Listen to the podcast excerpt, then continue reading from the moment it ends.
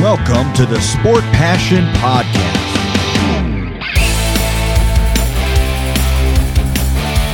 And here is your host, Lars Marendorf.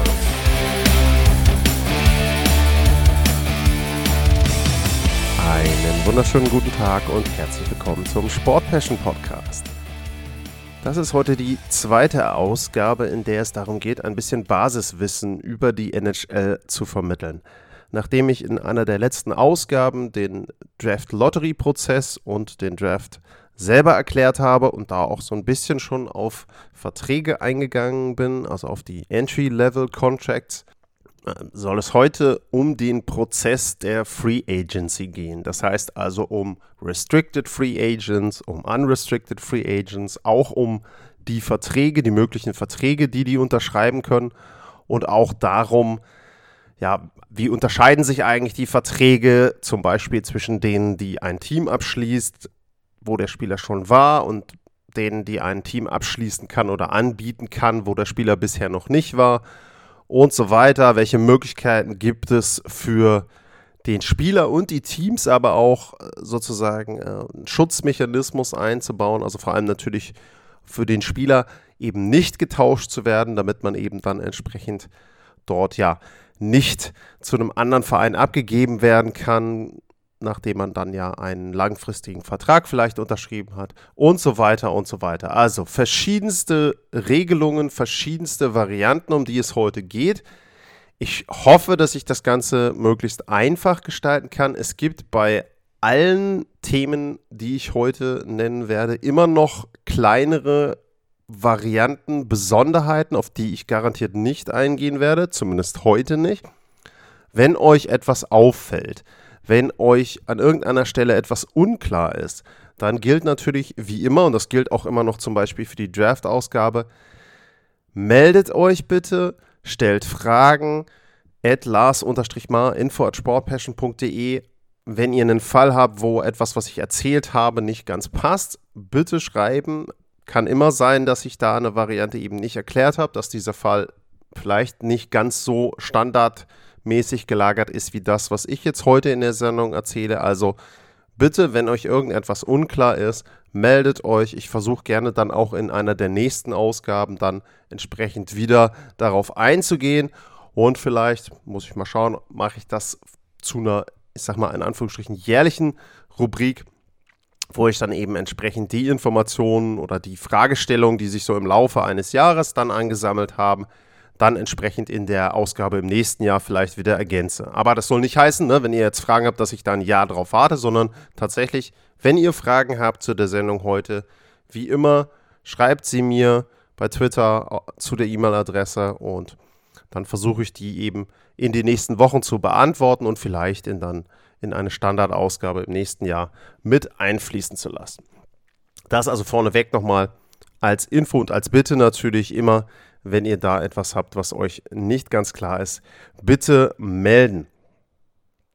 Ich hatte es erwähnt, die Folge zum Jeff, die enthielt auch die sogenannten Entry-Level Contracts und das sind die ersten Verträge, die ein NHL-Spieler unterschreibt, beziehungsweise der erste Vertrag im Normalfall, den ein NHL-Spieler unterschreibt, das ist ein Entry-Level Contract generell, wenn ihr euch auch informiert, wenn ihr auf andere Seiten guckt, ein Vertrag, den ein Spieler in der NHL unterschreibt, der wird immer als Standard Player Contract, als SPC bezeichnet. Das ist ein Vertrag, der den Regularien, die im Collective Bargaining Agreement, dem CBA, dem Tarifvertrag der NHL mit der Spielergewerkschaft NHLPA abgeschlossen sind, entspricht. Also Standard Player Contract, der ist geregelt im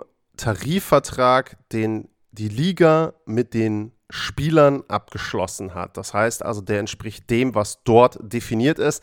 Wer Details nachlesen möchte, ist da gut aufgehoben. Ich darf allerdings gleich mal vorneweg sagen, das ist natürlich alles sehr juristisch, was dort erklärt wird. Also immer, wenn man da wenig Vorwissen hat, an manchen Stellen muss ich echt sagen, tue ich mir dann auch schwer, bestimmte Sachen zu interpretieren.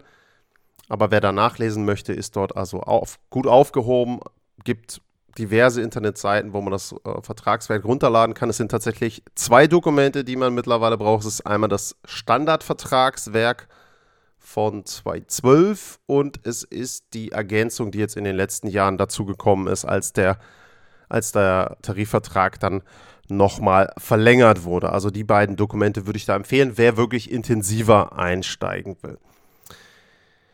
Ich habe es erzählt, die Rookies unterschreiben einen Entry-Level-Contract und dieser Tarifvertrag, der hat erstmal eine gewisse Länge.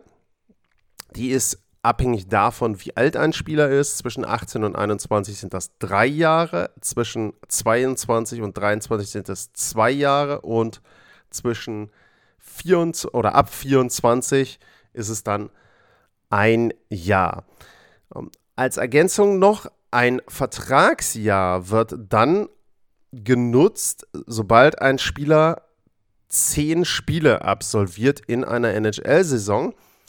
Wenn ihr euch also fragt, warum zum Beispiel oft gegen Ende der Saison Nachwuchsspieler hochgeholt werden in die NHL und dort entsprechend dann aber nur acht, neun Spiele machen, dann ist das in vielen Fällen so, weil die Teams sagen, okay, komm, wir holen uns einen Spieler hoch, gucken uns den mal an, acht, neun Spiele und damit haben wir noch kein Vertragsjahr offiziell verbrannt von ihm, sondern theoretisch kann man ihn dann eben nochmal runterschicken, beziehungsweise er spielt dann eben einfach nicht mehr und man könnte ihn im nächsten Jahr nochmal holen. Das hat also den Vorteil, dass ich einen Spieler mir mal angucken kann. Dann schicke ich ihn wieder in die Nachwuchsliga, wo er vorher gespielt hat. Er kann dort sich weiterentwickeln und im nächsten Jahr hole ich mir den Spieler dann rein. Dann ist es natürlich so, irgendwann wird eben dann ein Vertragsjahr verbrannt. Ähm, das Phänomen gibt es nicht nur zu Ende der Saison, es gibt es auch manchmal zu Beginn der Saison, dass also nach dem Trainingcamp die Teams sagen, ja, okay, also du bist ein Nachwuchsspieler, wir würden uns auch trotzdem mal ganz gerne angucken, wie entwickelst du, entwickelst du dich eigentlich so acht, neun Spiele lang in der NHL. Wenn du gut einschlägst, dann bleibst du gleich oben in der Profiliga, in der ersten Liga, in der besten Liga, also die anderen sind ja auch Profiligen, also wir die Ligen da nicht kleinreden. Wenn du aber nicht einschlägst, eben nach acht, neun Spielen, dann schicken wir dich wieder runter und können dich im nächsten Jahr dann nochmal einsetzen und wir haben eben den einen Vertrag, das eine Vertragsjahr nicht verbrannt und haben den Vorteil, dass wir dich ein Jahr länger unter dem kostengünstigen Vertrag dort eben entsprechend verpflichtet haben. Diese Verträge haben auch Gehaltsgrenzen, die fest definiert sind. Also es ist da eben so, dass diese Verträge immer sehr, sehr kostengünstig sind für die Vereine das Maximalgehalt ohne Bonus, das gezahlt werden darf, sind im Moment 925.000 Dollar.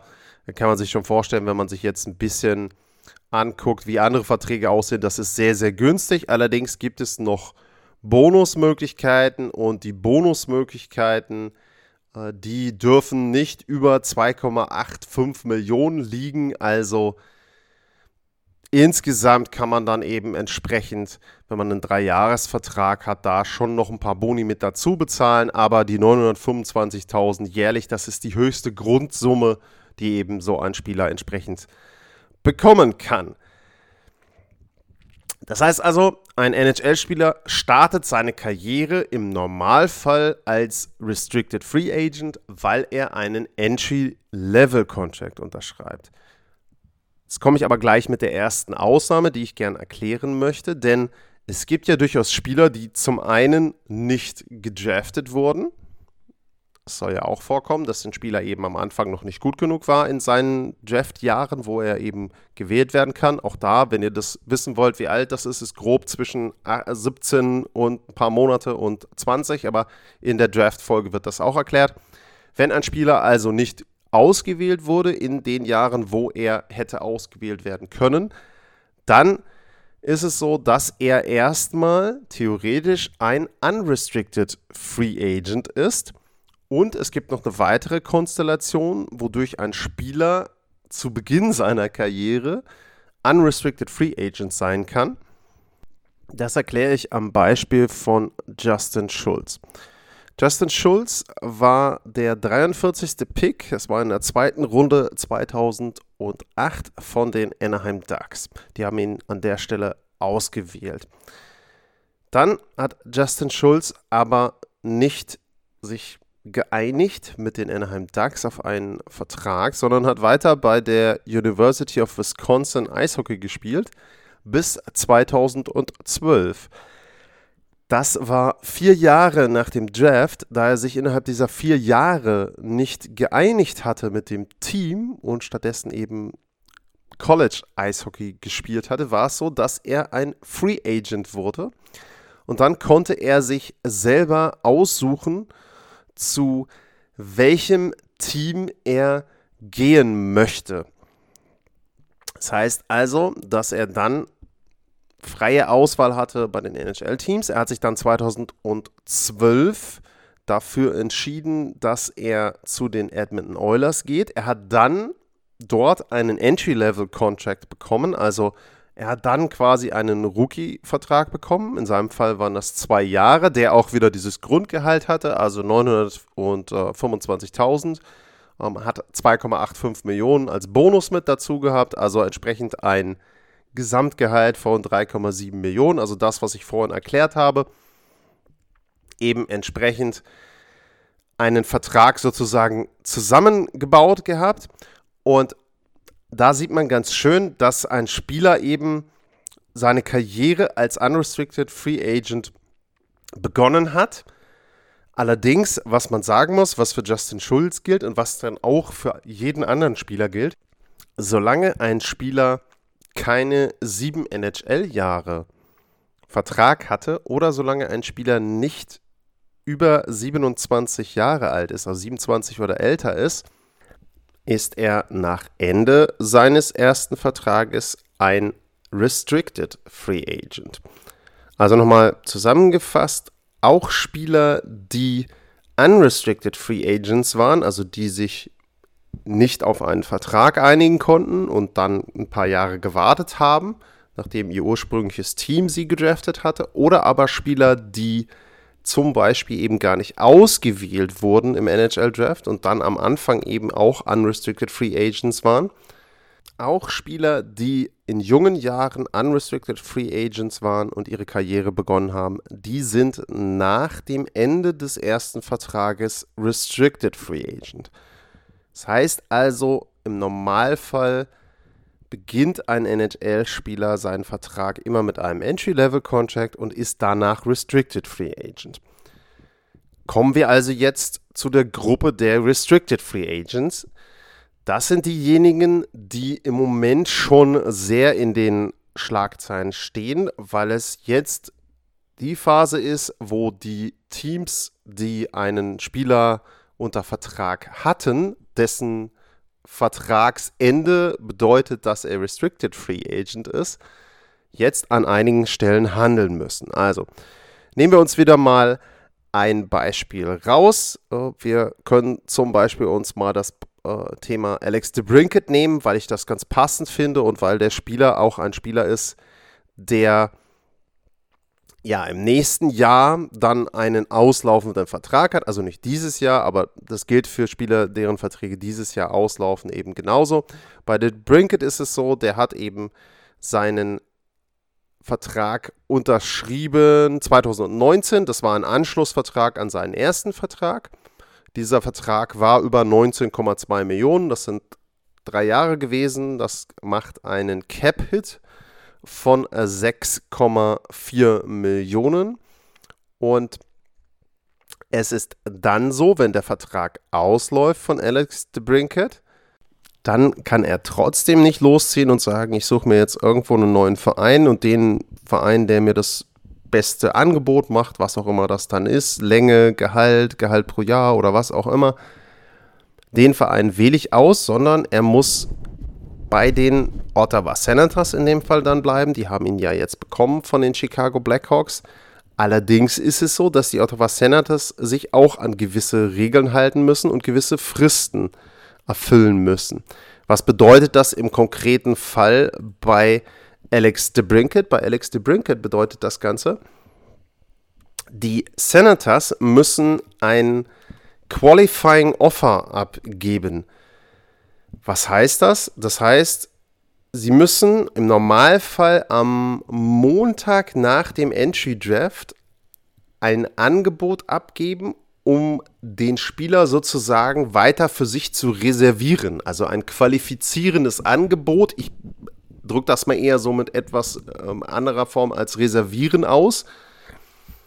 Und auch in diesem Jahr ist es tatsächlich so, dass diese Qualifying Offers am Montag nach dem NHL Draft abgegeben werden müssen, beziehungsweise bis zum Ablauf des Montags nach dem NHL Draft. Also in diesem Fall der 11.7., ich denke mal Eastern Time USA, 0 Uhr, 23.59 Uhr. Bis dahin mussten die Teams bei der NHL dieses Qualifying Offer abgeben, beziehungsweise wahrscheinlich auch beim Agenten des Spielers, aber letzten Endes muss die Liga ja auch darüber Bescheid wissen. Und bei Alex de Brinket würde das jetzt bedeuten, die Ottawa Senators müssen ihm am ersten Montag nach dem NHL-Draft bis 23.59 Uhr und 59 Sekunden ein Qualifying Offer über 9 Millionen abgeben. So, Jetzt kommen wir schon zur ersten Fragestellung. Wer aufgepasst hat, ich habe vorhin erklärt, Alex de Brinket hat einen Vertrag, der ihm 6,4 Millionen jährlich auszahlt, beziehungsweise der 6,4 Millionen jährlich als Cap-Hit hat. Denn das, was als Cap-Hit für den Spieler draufsteht im Salary Cap, das entspricht nicht immer dem, was der Spieler auch wirklich bekommt und was er tatsächlich auch ausbezahlt bekommt. Was bedeutet das? Das bedeutet, dass die Verträge teilweise etwas anders kalkuliert sind, um gewisse Flexibilität zu ermöglichen. Dazu gibt es auch eine Frage von Julian. Auch die Verträge selber, wie Teams das machen, gehe ich nachher noch ein, wenn wir über Unrestricted Free Agents reden. Also an der Stelle lasse ich erstmal ein kleines Fragezeichen bei euch, vielleicht ein bisschen drüber nachdenken für euch auch immer. Ich versuche auch immer so, ich sage in Anführungsstrichen mal kleine Quizfragen zu hinterlassen. Also warum könnte es für Teams sinnvoll sein, die tatsächlichen Gehaltssummen, die ausgezahlt werden, unterschiedlich zu gestalten zu dem Durchschnittsgehalt. Also im Fall von The Brinket, warum könnte es sinnvoll sein, dass in seinem letzten Jahr 9 Millionen Basisgehalt da sind, obwohl der Vertrag durchschnittlich nur ein Gehalt von 6,4 Millionen hat. Hm, das mal als kleine Fragestellung im Hinterkopf für später. Im konkreten Fall wollten wir aber über die Qualifying Offer reden. Also, ein Qualifying Offer muss immer in der Höhe des letzten Grundgehaltes erfolgen. Es gibt auch kleinere Anpassungen nach oben. Wenn das Gehalt vorher relativ gering war, dann rechnet man da 110, 120 Prozent drauf. Äh, wie gesagt, ich will hier nicht auf alle Details eingehen. Im Fall von The Brinket ist es so, das Grundgehalt sind 9 Millionen.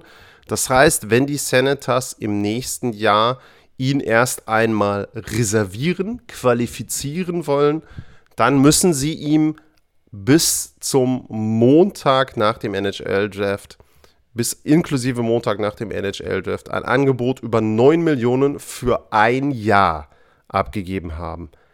Das bedeutet, sie haben ihn dann ein Jahr für 9 Millionen unter Vertrag, wenn sich daran nichts ändert. Danach ist er allerdings unrestricted free agent.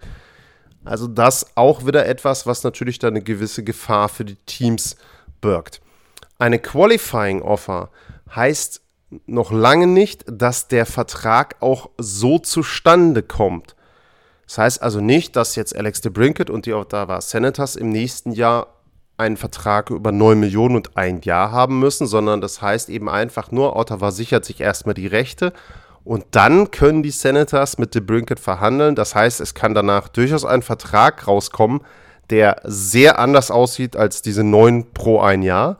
Das kann auch bedeuten, dass ein Verein ihm, also die Senators dann, ich sag jetzt mal, sieben Jahre, acht Millionen bezahlen oder fünf Jahre 10,5 oder was auch immer. Also die Qualifying Offer sagt letzten Endes nichts darüber aus, wie hoch der tatsächliche Vertrag dann am Ende auch sein wird und über wie viele Jahre der laufen wird. Also nicht dadurch dann in irgendeiner Form irritieren lassen.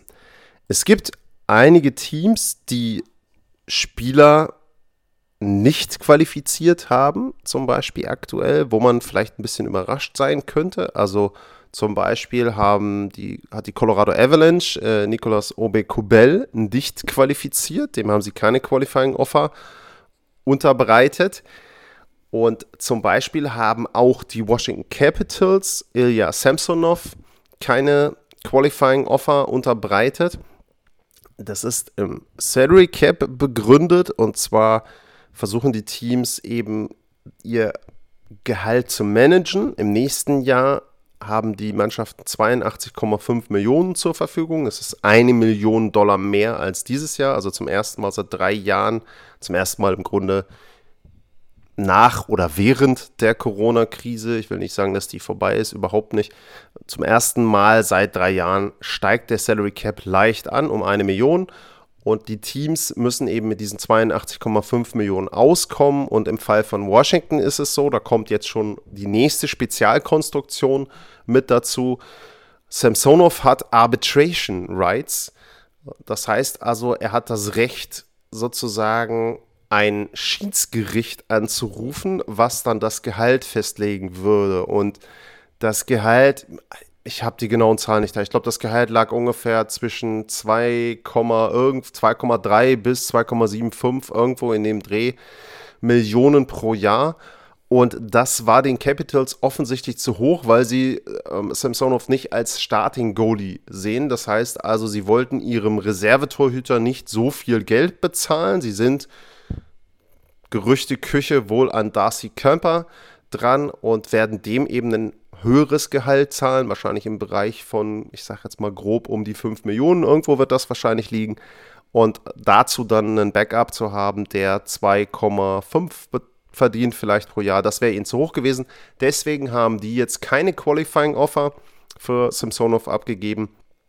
Und der ist dann Unrestricted Free Agent. Das heißt also, wenn der am Dienstag um 0 Uhr drauf guckt und sagt, okay, ich habe hier keine E-Mail bekommen, ich habe hier keinen, mein Agent hat hier keine Information bekommen, dann darf der sich frei ein anderes Team aussuchen und dort eben entsprechend verhandeln. Gleiche gilt für äh, OB Kubel von der Colorado Avalanche. Also in dem Fall dann eben zwei Spieler, wo die Qualifying Offer nicht abgegeben wurde vom Team.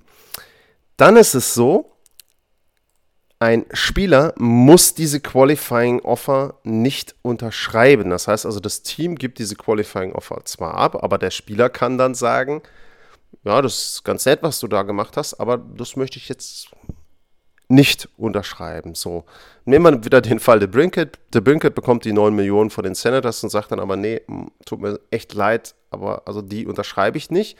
Ich unterschreibe ein Offersheet, ein Vertragsangebot von einem anderen Team. Ich nehme jetzt mal vollkommen willkürlich die Seattle Kraken und ich sage jetzt, die bieten Alex DeBrinket einen Vertrag über drei Jahre und 40 Millionen Dollar. Das Offersheet unterschreibt Alex DeBrinket und jetzt ist es so, Jetzt gibt es zwei Möglichkeiten für die Ottawa Senators. Möglichkeit 1 ist, sie sagen, okay, wir sehen Alex DeBrinket als so wertvoll an, dass wir auch sagen, der bekommt von uns 40 Millionen für drei Jahre. Das heißt, wir unterschreiben oder ziehen gleich mit diesem Offersheet und er bekommt bei uns den exakt identischen Vertrag. Das ist übrigens wichtig. Also es kann nicht, wenn jemand ein Offersheet unterschrieben hat, dann kann der Verein, dem er per Definition gehört, also dem er zugeordnet ist, dann kann dieser Verein nicht sagen, okay, pass mal auf, mein Lieber, die 40 Millionen für drei Jahre, das ist uns in dem Zeitraum zu viel Geld, aber wir bieten dir einen etwas anders strukturierten Vertrag an. Wir bieten dir, weil wir nach drei Jahren irgendeine Zahlung erwarten in der Besitzergruppe hier und weil wir dann wieder ein bisschen mehr Geld zur Verfügung haben, bieten wir dir den Vertrag an über fünf Jahre und 50 Millionen. Das ist dann ein bisschen anders verteilt, aber dafür hast du eben fünf Jahre, 50 Millionen und wir gestalten den auch so. Du kriegst das meiste Gehalt ausgezahlt, dann eben entsprechend ähm, einmal am Anfang und dann eben entsprechend im letzten Jahr, weil wir da dann wieder richtig Kohle bekommen hier für unser, in unserer Besitzergruppe. Also wir gestalten jetzt diesen Vertrag um. Das geht nicht. Also wenn in dem Fall dann Ottawa gleichziehen möchte, dann geht es nur mit dem Vertrag, den Alex DeBrinket in Seattle unterschrieben hat, beziehungsweise mit dem Offersheet, das er bei den Seattle Kraken unterschrieben hat. Wenn die Ottawa Senators aber sagen, also ist ja ganz nett, was ihr da gemacht habt, liebe Seattle Kraken und lieber Alex DeBrinket, aber wir finden, das ist zu viel Gehalt und das ist für uns auch ein Vertrag. Wir hätten dir gerne nochmal irgendwie einen Zwei-Jahres-Vertrag äh, angeboten oder aber wir hätten dich gerne länger unter Vertrag gehabt. Nicht nur drei Jahre, sondern wir hätten gerne etwas länger Sicherheit gehabt. Die kriegen wir jetzt nicht. Bitte, unseren Segen hast du. Geh nach Seattle. Du hast deinen Vertrag da unterschrieben, unterschrieben werde glücklich. Aber jetzt muss man ja sagen, wenn man sich das Ganze dann überlegt, okay, der Spieler war ja vorher bei Ottawa und Ottawa hatte ja auch das Recht, mit ihm einen neuen Vertrag zu verhandeln. Sie haben ja vielleicht auch diese Qualifying Offer dann abgegeben, oder sie haben diese Qualifying Offer abgegeben. Warum kann der jetzt ohne weiteres zu einem anderen Verein wechseln? Und da ist es so, es gibt eine Regelung, dass der Verein, der einen Spieler durch ein Offersheet verliert, der bekommt Entschädigungszahlungen. Das ist jetzt zum Beispiel passiert bei dem Fall zwischen den Carolina Hurricanes und den Montreal Canadiens. Ähm, Kotkaniemi war der Spieler, der ein Angebot bekommen hat von den Hurricanes. Der war vorher bei den Canadiens. Die Canadiens haben irgendwann gesagt, nee, komm, wir ziehen nicht gleich. Und daraufhin gab es einen Erstrunden-Pick und einen Drittrunden-Pick von den Hurricanes an die Montreal Canadiens und die haben dann eben den Ausgleich für diesen Spieler bekommen. Wonach bemessen sich diese Ausgleichszahlungen, wenn man es so will? Die bemessen sich nach der Höhe des Vertrages. Das heißt also in unserem Beispiel ist das Jahresgehalt höher als 10,5 Millionen, nämlich bei drei Jahren und 40 Millionen sind es 13,33333 und so weiter Millionen Dollar. Und alles, was über 10,568590 Millionen Dollar liegt, dafür bekommt das abgebende Team, in diesem Fall wären es die Ottawa Senators, vom aufnehmenden Team vier Erstrunden Draft Picks, was ja schon eine ziemlich große Menge ist, also muss man wirklich sagen, ne? vier Erstrunden Picks für einen Spieler ist schon extrem hoch.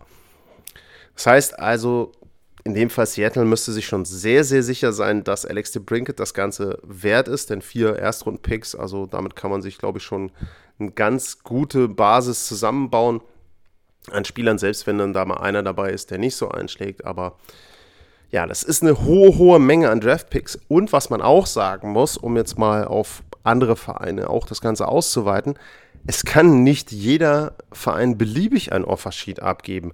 Warum funktioniert das nicht? Naja, ist relativ einfach.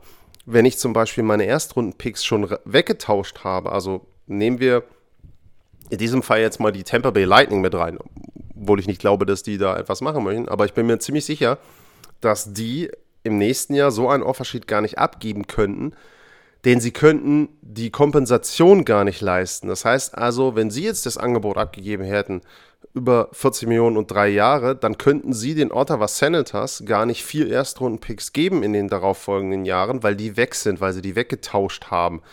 Das heißt also, Teams könnten nur Offersheets abgeben, wenn sie die Bedingungen, die aufgrund des Gehaltes als Ausgleich zu leisten sind, erfüllen können.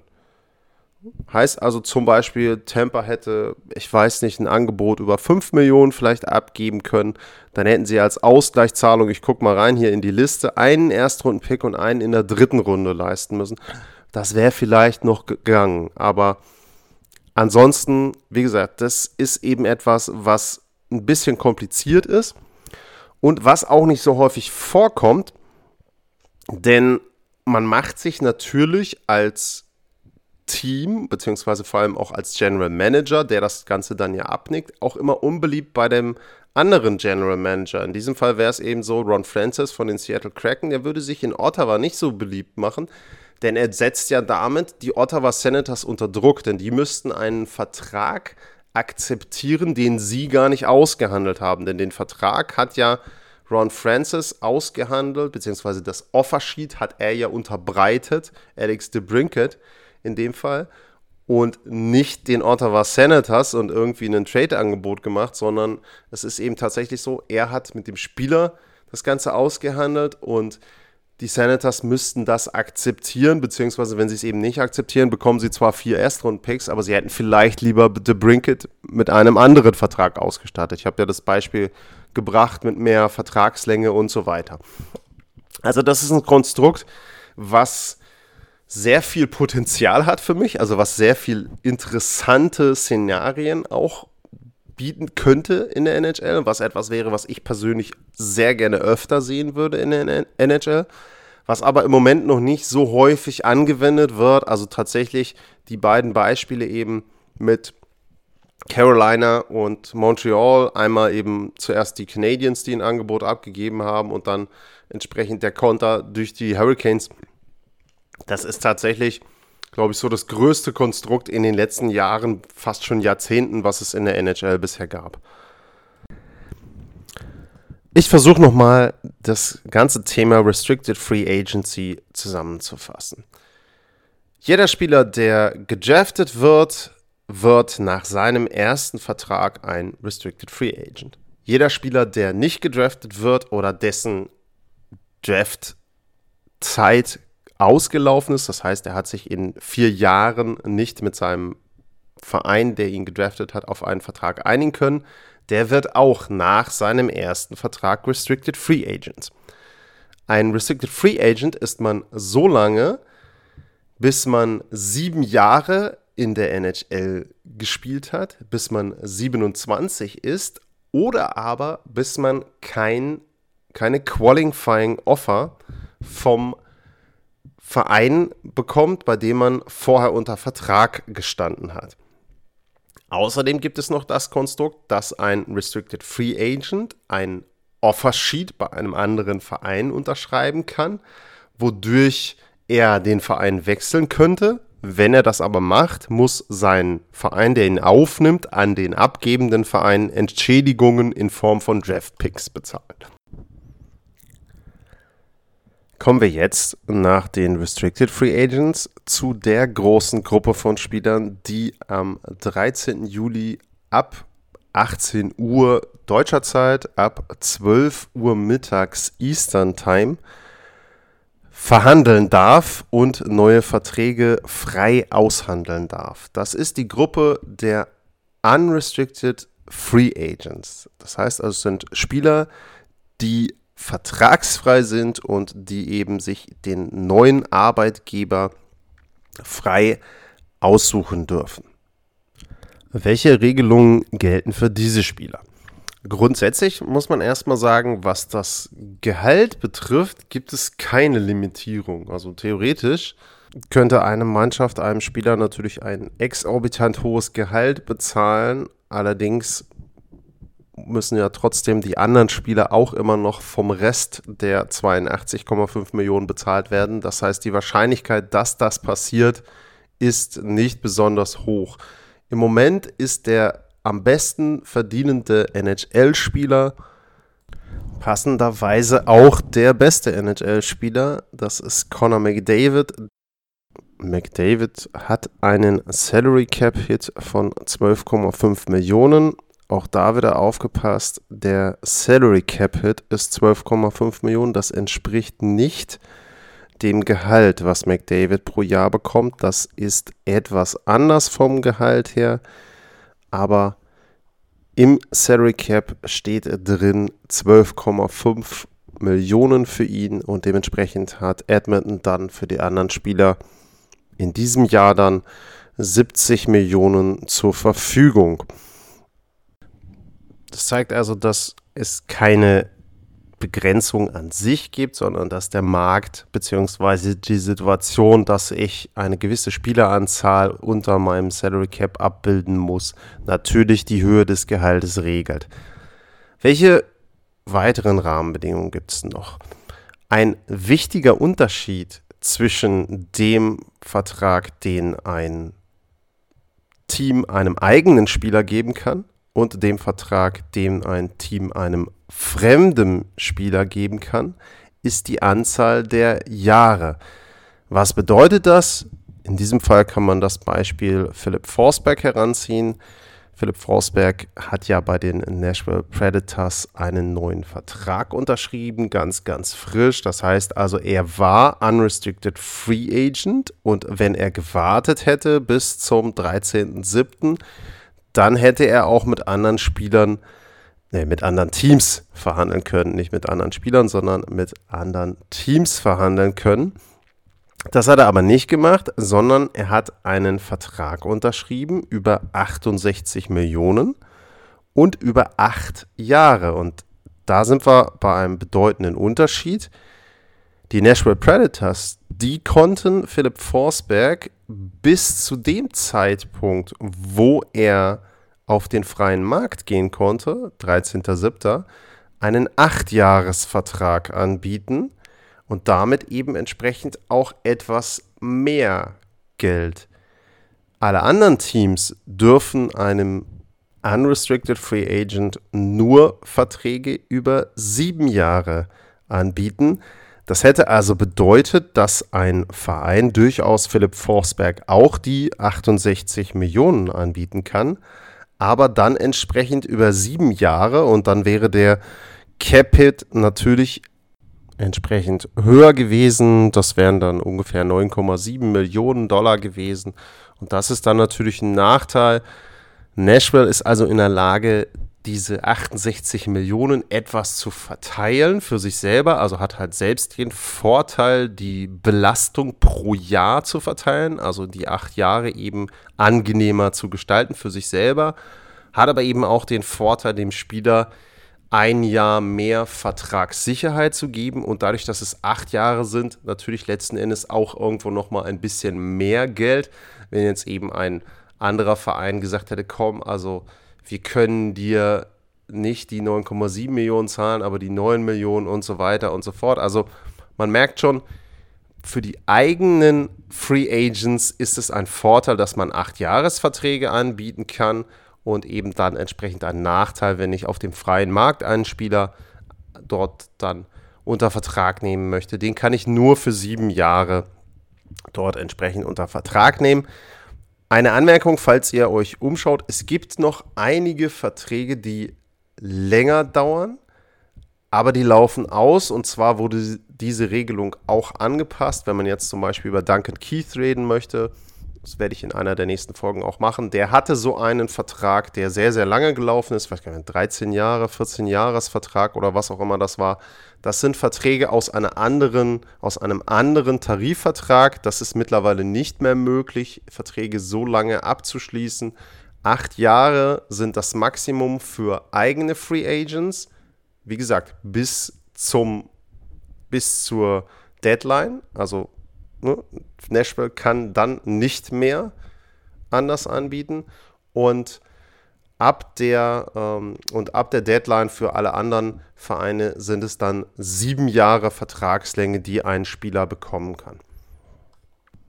Zwei weitere Begriffe, die in den nächsten Tagen sicherlich das eine oder andere Mal genannt werden und auftauchen, das sind die Begriffe No Trade Clause und No Movement Clause. Das sind zwei Klauseln, die nur dann in Verträge mit aufgenommen werden können, wenn ein Spieler sieben Jahre in der NHL gespielt hat oder aber über 27 ist. Das heißt also, auch da sieht man schon, nur sobald ein Spieler unrestricted free agent ist, denn das sind ja auch die Bedingungen, zumindest zwei der Bedingungen für unrestricted free agency, nur dann kann er auch eine No Movement bzw. eine No Trade Clause bekommen. Was bedeuten diese Klauseln? Was ist der Unterschied zwischen den beiden Klauseln? Eine No-Trade-Clause. Bei einer No-Trade-Clause kann ein Spieler nicht getauscht werden. Bei einer Full No Trade Clause kann gleich noch erzählen, was es für Einschränkungen geben kann. Bei einer Full No Trade Clause kann ein Spieler nicht getauscht werden. Es sei denn natürlich, er sagt, er akzeptiert den Trade, aber was mit dem Spieler passieren kann, ist, er kann auf den Waiver Draft gesetzt werden, er kann in die AHL zurückgestuft werden, in die Farmliga der NHL und der Vertrag kann raus, also kann abgekauft werden oder ausbezahlt werden sozusagen, also ein Board-out-Contract. Das ist eine spezielle Konstruktion, und da würde ich heute, glaube ich, auch nicht drauf eingehen. Aber letzten Endes ist es so, wenn ein Spieler eine No-Trade-Clause hat, kann er erstmal nicht getauscht werden. Er kann aber auf den Waiver-Draft und er kann in die Nachwuchsliga geschoben werden, in die NHL-Farmliga geschoben werden. Das ist eine No-Trade-Clause, eine No-Movement-Clause. In einer No-Movement-Clause kann er nicht getauscht werden. Er kann auch nicht auf den Waiver-Draft gesetzt werden. Und er kann auch nicht in die AHL geschickt werden, es sei denn, er stimmt dort zu. Und falls es nochmal einen Expansion Draft geben sollte, dann muss ein Spieler mit einer No-Movement Clause geschützt werden. Das war letztes Jahr der Fall, als es den Seattle Expansion Draft gab. Da musste jeder Spieler mit einer No-Movement Clause entsprechend geschützt werden. Also beiden Klauseln ist gemein. Ein Spieler kann erstmal so ohne weiteres nicht getradet werden. Bei einer No-Trade Clause allerdings kann der Spieler auf den Waiver Draft gesetzt werden und er kann in die AHL Minor League geschickt werden. Das geht bei einer No Movement Clause nicht. Es gibt allerdings auch noch Abstufungen innerhalb dieser Klauseln.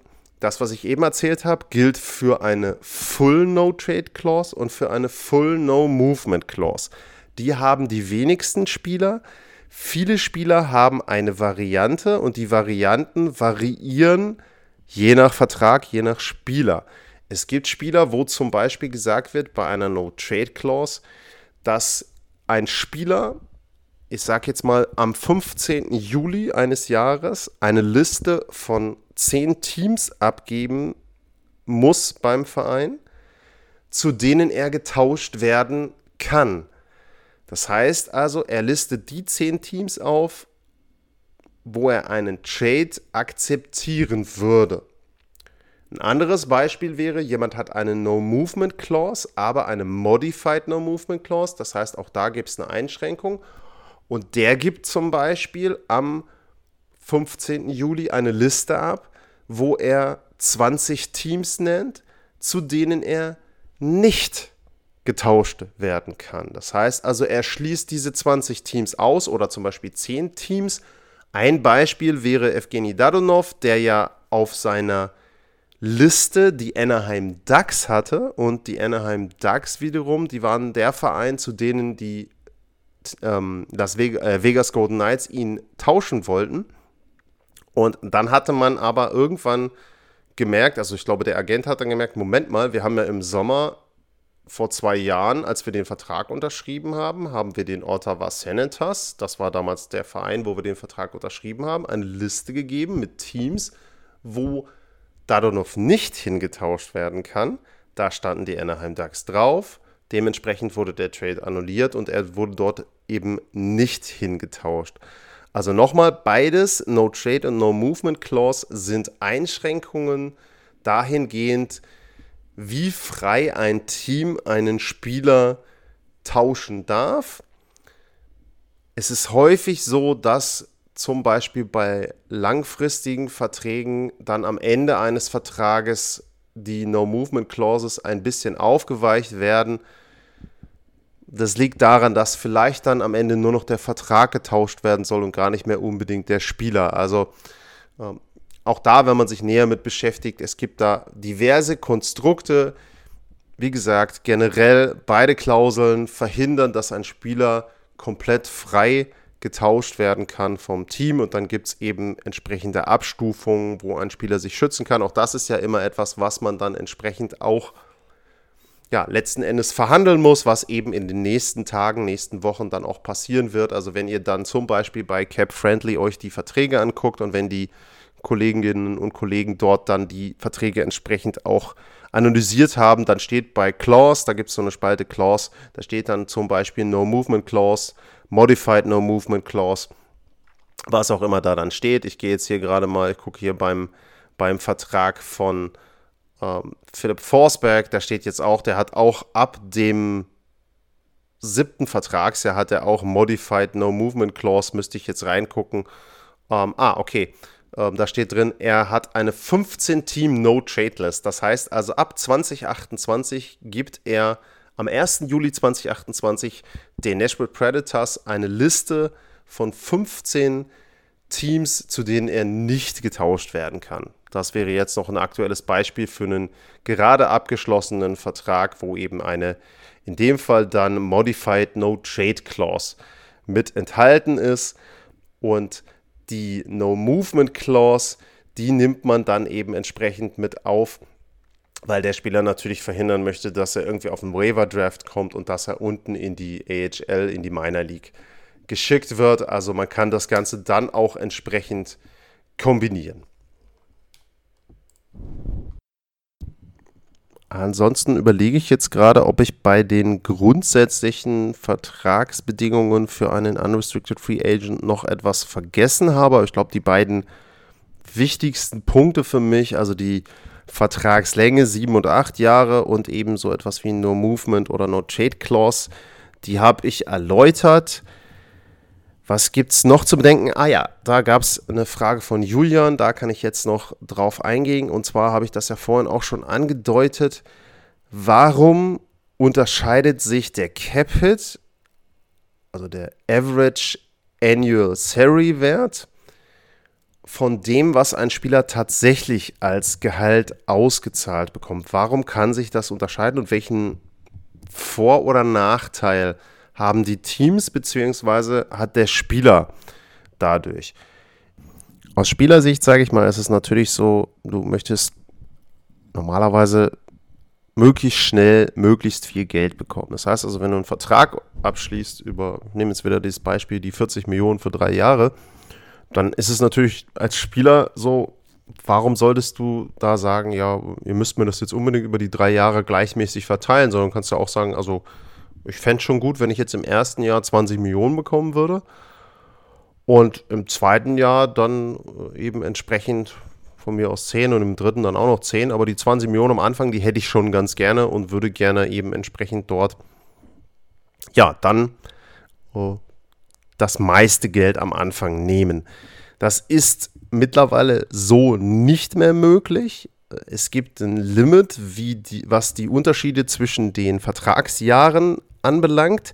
Die dürfen nicht größer sein als 35 Prozent und keines der Vertragsjahre darf weniger als 50 Prozent vom höchsten Vertragsjahr haben. Also diese Regelungen gelten. Das heißt also, wenn man jetzt einen Dreijahresvertrag hat, hat man nicht wirklich große Chancen, dort entsprechend zu variieren, was die Höhe des Gehalts betrifft. Wenn man jetzt einen Vertrag über sieben oder acht Jahre hat, dann kann man da schon ein bisschen basteln. Ich will mal parallel dazu den Vertrag zum Beispiel von äh, Nichushkin aufrufen. Den haben die Avs ja gerade frisch über acht Jahre abgeschlossen und da könnte ich mir vorstellen, ich sehe jetzt nicht, wie der läuft. Ja, genau. Da sieht man so ein bisschen, dass der schon ein paar Unterschiede hat. Der geht los, also der, der Vertrag ist insgesamt über acht Jahre und 49 Millionen hat einen Cap-Hit von 6,125 Millionen und beginnt mit einem Gehalt, was ausgezahlt wird, von 6 Millionen. Im ersten Jahr also ein bisschen weniger als der eigentliche Cap-Hit. Im zweiten Jahr ist das Gehalt aber bei 7,5, dritte Jahr 8, vierte Jahr 7,3 und im fünften Jahr sind es 5,8 Millionen und danach sind es dann immer 4,8 Millionen. Warum macht man das so und warum machen das Vereine und Spieler so? Für den, Verein, äh, für den Spieler ganz klar, in den ersten paar Jahren bekommt er einen größeren Anteil von seinem Gehalt. Das bedeutet also, sollte er sich irgendwie nach vier, fünf Jahren verletzen, hat er auf jeden Fall einen großen Teil seines Gehaltes, prozentual mehr als die Hälfte nach vier Jahren, in trockenen Tüchern und hätte dann nicht unbedingt das Problem, wenn er sich jetzt verletzen müsste und dort entsprechend irgendwie dann vielleicht auch äh, nicht mehr spielen könnte. Ich weiß nicht, wie das dann versicherungstechnisch geregelt ist, aber theoretisch hat er auf jeden Fall da schon mal sehr, sehr viel Gehalt in trockenen Tüchern. Der nächste Punkt ist, aus Sicht des Vereines ist es so, wenn ich mir jetzt einen Spieler angucke, wie zum Beispiel Nichushkin, dann ist das ja auch so, dass ein Acht-Jahres-Vertrag schon eine Wette auf die Zukunft auch nochmal ist, so ein bisschen, dass der nicht in den späteren Vertragsjahren deutlich schlechter wird. Wenn das aber der Fall ist, dann habe ich den Vorteil, dass ich ihn vielleicht zu einem Verein abgeben kann, der zwar Salary Cap Space hat, der aber vielleicht finanziell nicht unbedingt gewillt ist, so viel Geld auszugeben und der vielleicht auch gerade in einer Situation ist, wo er das aufgrund der Leistung auch gar nicht möchte. Nehmen wir in diesem Fall das Beispiel der Chicago Blackhawks. Die sind ja im Moment ein Verein, der versucht, möglichst viel Draftpicks zu bekommen, möglichst viele junge Spieler zu bekommen und gar nicht so viel Geld für den eigenen Kader auszugeben. Denn die wollen im nächsten Jahr möglichst schlecht sein. Die wollen eben versuchen, darüber wieder gute junge Spieler zu bekommen, über die Draftpicks. Und für die ist es zum Beispiel so, wenn die jetzt einen Spieler zu sich holen würden, der zwar einen hohen Salary Cap Hit hat, der aber tatsächlich nur noch einen Teil dieses Salary Cap Hits als Gehalt bekommt. Nehmen wir hier das Beispiel von Nichushkin.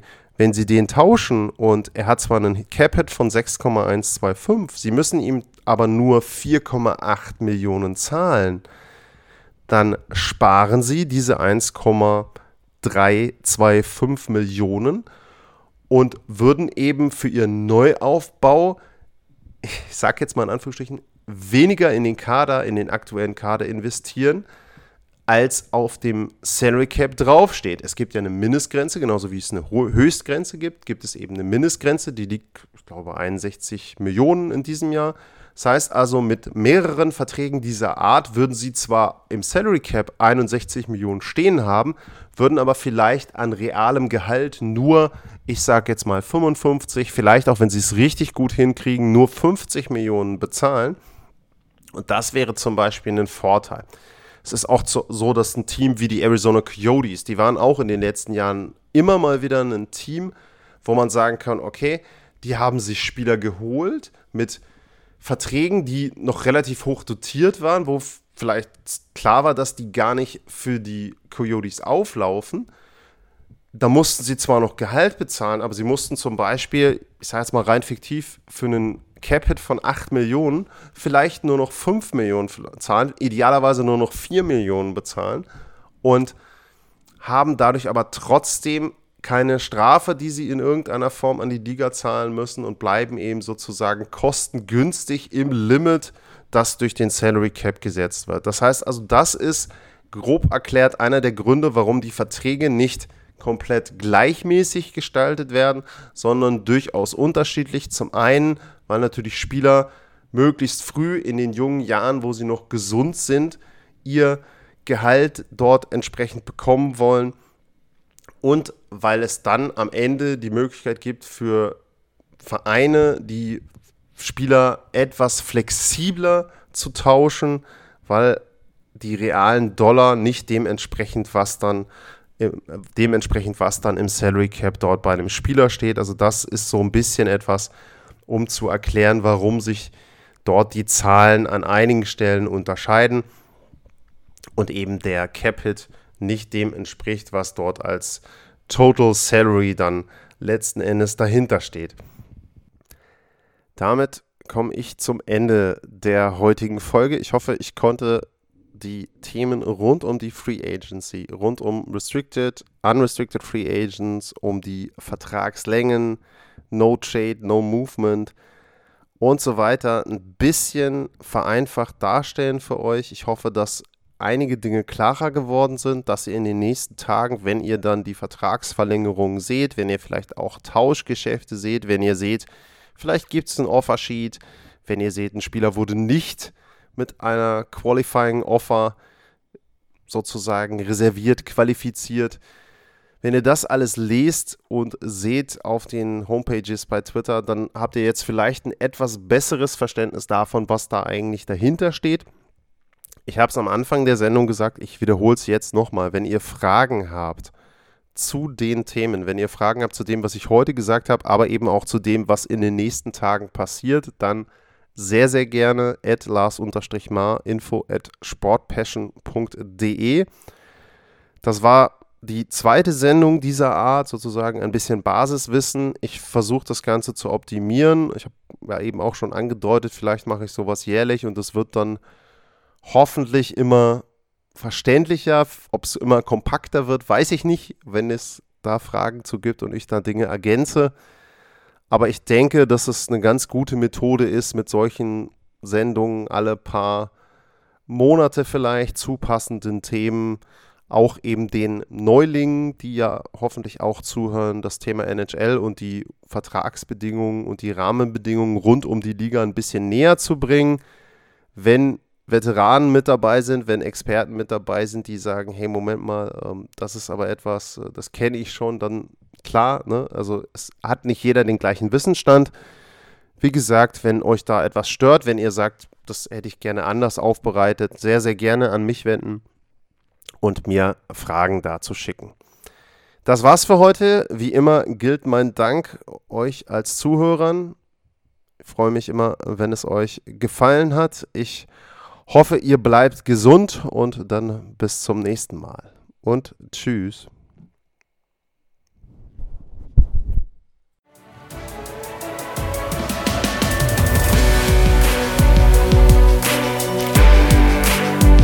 Sportliche Grüße. Das war's, euer Lars.